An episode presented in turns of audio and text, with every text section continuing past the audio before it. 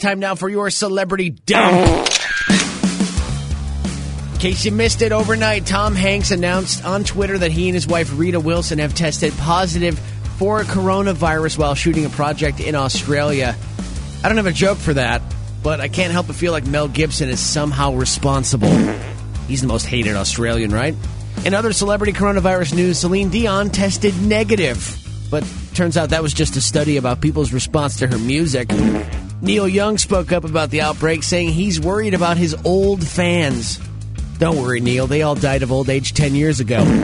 And finally, justice is done. Harvey Weinstein was sentenced to 23 years in prison for criminal sexual misconduct and third degree rape.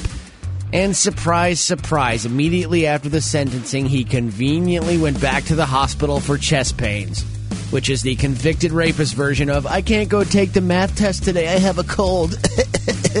oh, there's also a chemistry test. Ooh, I think I have diarrhea. Ooh. Weinstein still faces four more charges in Los Angeles. Bend over, Harvey. What goes around is about to come around in more ways than one. And that's your celebrity dump. 1049 The Morning X.